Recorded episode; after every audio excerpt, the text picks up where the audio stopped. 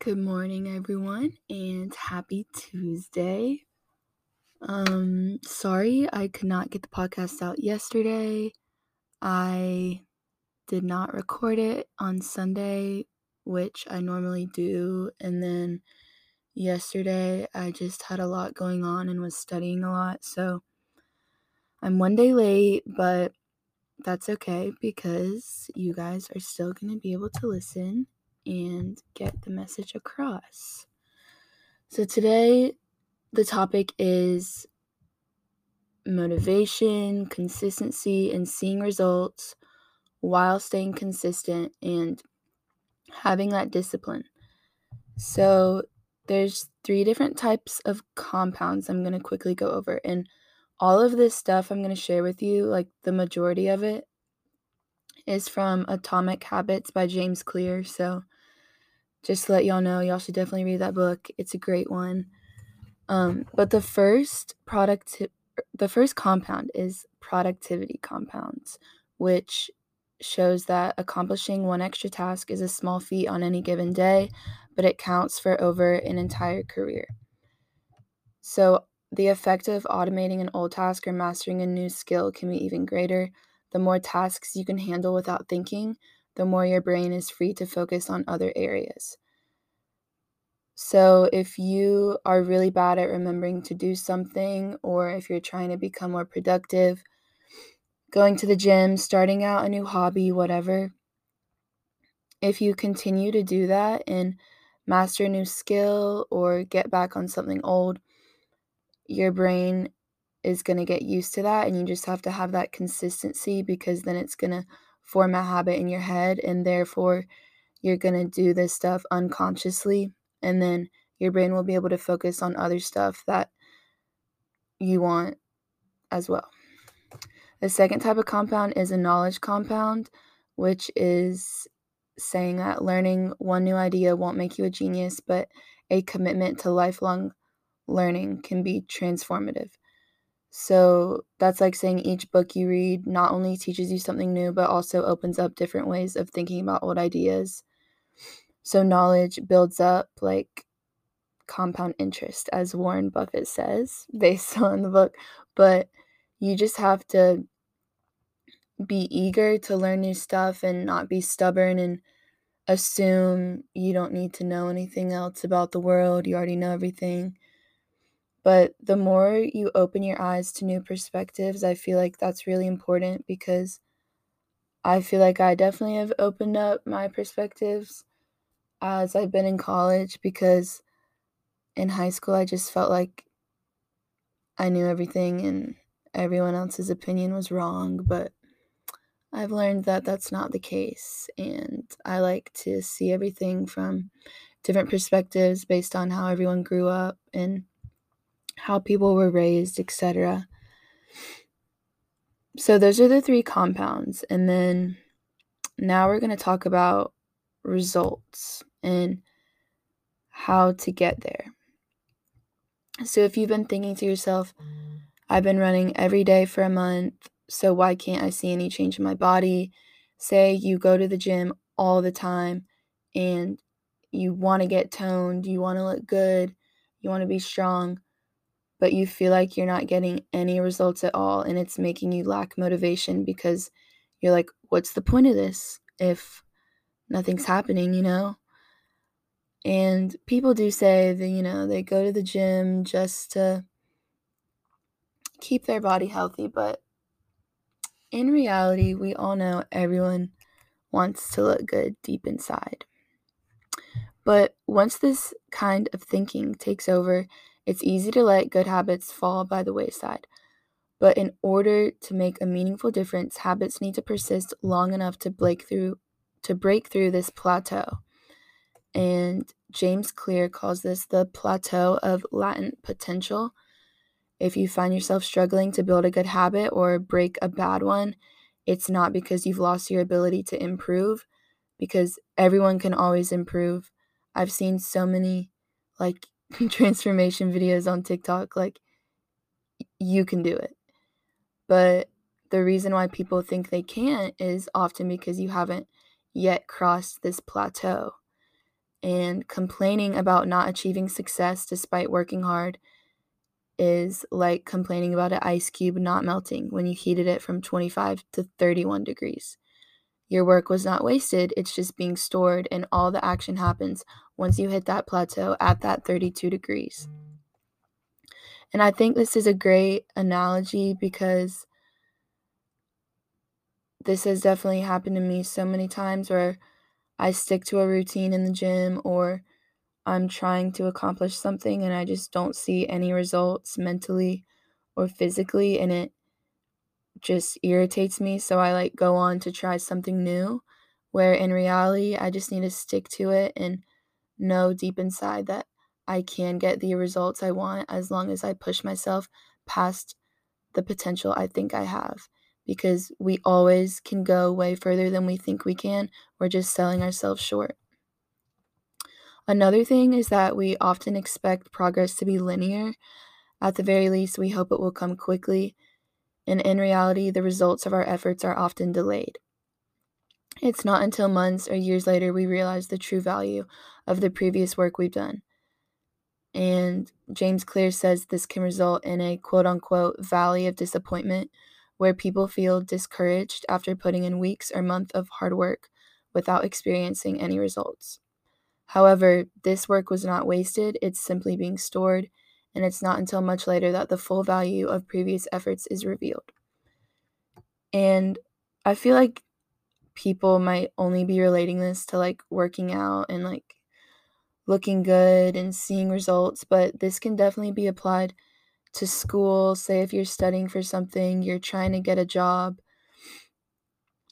or even mentally, if you're trying to work on your confidence or you're trying to work on not overthinking anymore, becoming a happier, nicer person, and you know, you're journaling every day, etc. You're trying to do all this stuff to make yourself mentally stronger and you're not seeing any results, then you need to keep working at it because all this energy you're putting in is being at work right now. You just can't physically see it. And once you cross that border, you'll be able to see it one day. Also, people mistakenly assume that ambitious goals led to their success while overlooking all the people who had the same objective but didn't succeed because so many times our goals that we put forth for ourselves, people think that, you know, I've accomplished this goal, I've accomplished that. It's all because I had this goal. But that's not what leads to your success because every Olympian wants to win a gold medal, every candidate wants to get the job. And if successful and unsuccessful people share the same goals, then that specific goal cannot be what differentiates the winners from the losers. It wasn't the goal of winning,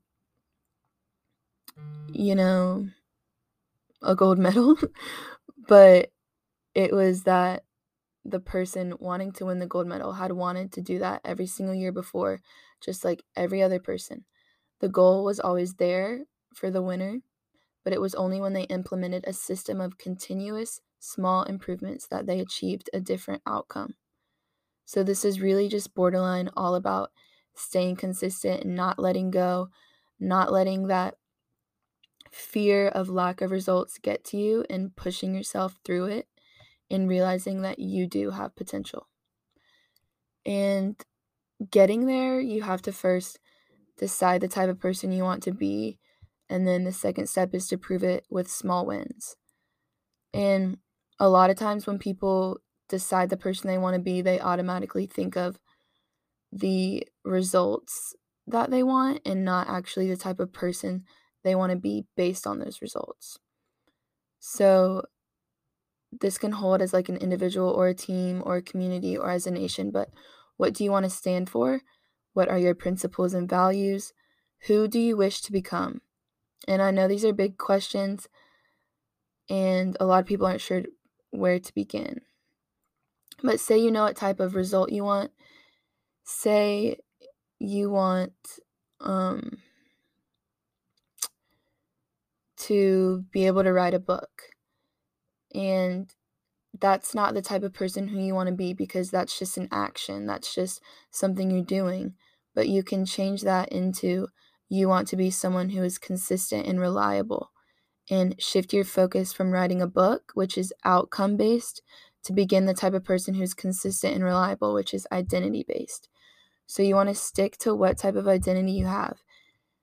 Or you can relate it to, say, you want a six pack, or you want to feel less anxious, or you want to double your salary, whatever, get a raise. Those are all outcome based, and you need to figure out who you want to be based on your identity. So if you're someone that wants a six pack, think about people that have six packs.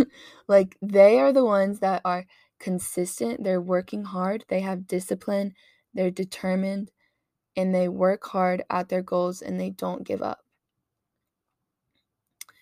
That's identity based.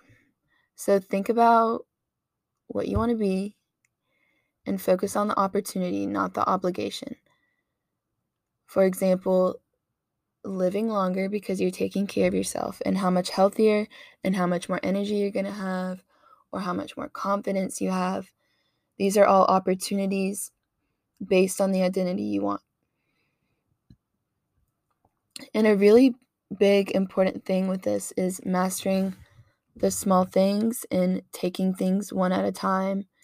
And I know everyone gets stressed because they have this goal and they want to get there so quickly. They want to like you know be toned in one month you know before spring break or before summer whatever. But that's not how it works. You have to work at it little by little. Also you can help this by what in my environment do i need to change in order to make act to make taking action easier on myself so say you're constantly surrounded by negative people or say you're in a really dirty environment, you don't clean your room that often, or you're always around like gross junk food, make your environment easy for you and productive for you so that you can get what you want done and that you don't have any distractions in your environment. Another important thing is to make your body move. It's the inaction that makes it so hard to take action because you want to continue to be inactive. You're thinking, uh, it's fine if I skip the gym today or I just really need a rest day. Like it's good to let your body rest. Well, that's the type of stuff that prevents you from taking action. And you're just going to keep thinking, oh, it's fine, whatever. Another thing is if you're like nervous, you know, say you want to give a public speech or you need to confront somebody about something and you are unmotivated to do so because you're nervous, anxious, you can also count down from five when you need to do something or say something, and that can help you take action and cross that border. And then seven steps to make taking action easier. So, one, find out what you want, make it very clear and relate it to your identity, but set that goal. Number two, what do you have to give up based on this? Because a lot of times when we want to achieve something, you have to give up something that you currently have. Like, say you want to start being more confident, talking to people, not being as shy anymore, you have to give up that comfort.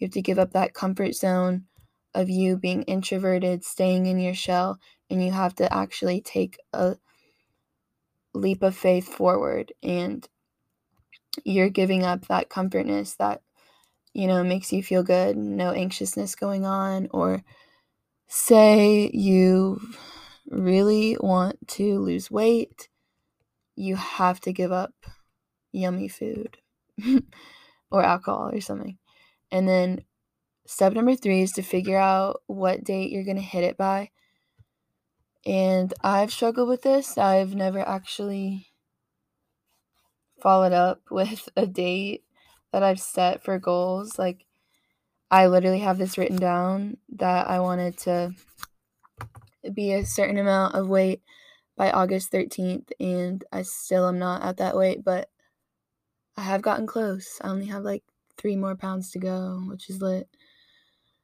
Or like two.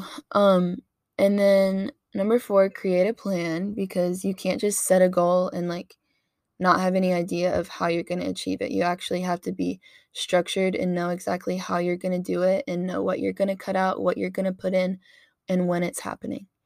Step number five write a statement. Writing things down helps so much, I swear. I've been journaling and writing stuff down, and it's been really helpful. Step number six read it out loud every single morning. This is like affirmation type vibe. I also suck at doing this. I never do this, but I'm sure it would be good if I did. Um, and then step number seven is figure out how to make it easy on yourself and make adjustments every day. Because once you have like a big goal that you want to set, it's going to be rough at the start. I kind of like to think about that as right at the beginning of the semester, you're not really sure your routine yet or your classes, when you should go to the gym, when you should go to the library, when you should eat your meals. It takes a couple weeks to get adjusted to that. So think of it like when you have a goal, you need to take some time to figure out what's going to be the best way to accomplish this.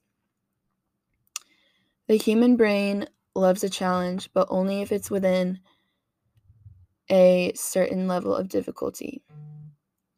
For example, James Clear gives an example about this. If you love tennis and try to play a serious match against a four year old, you will become bored quickly. It's too easy.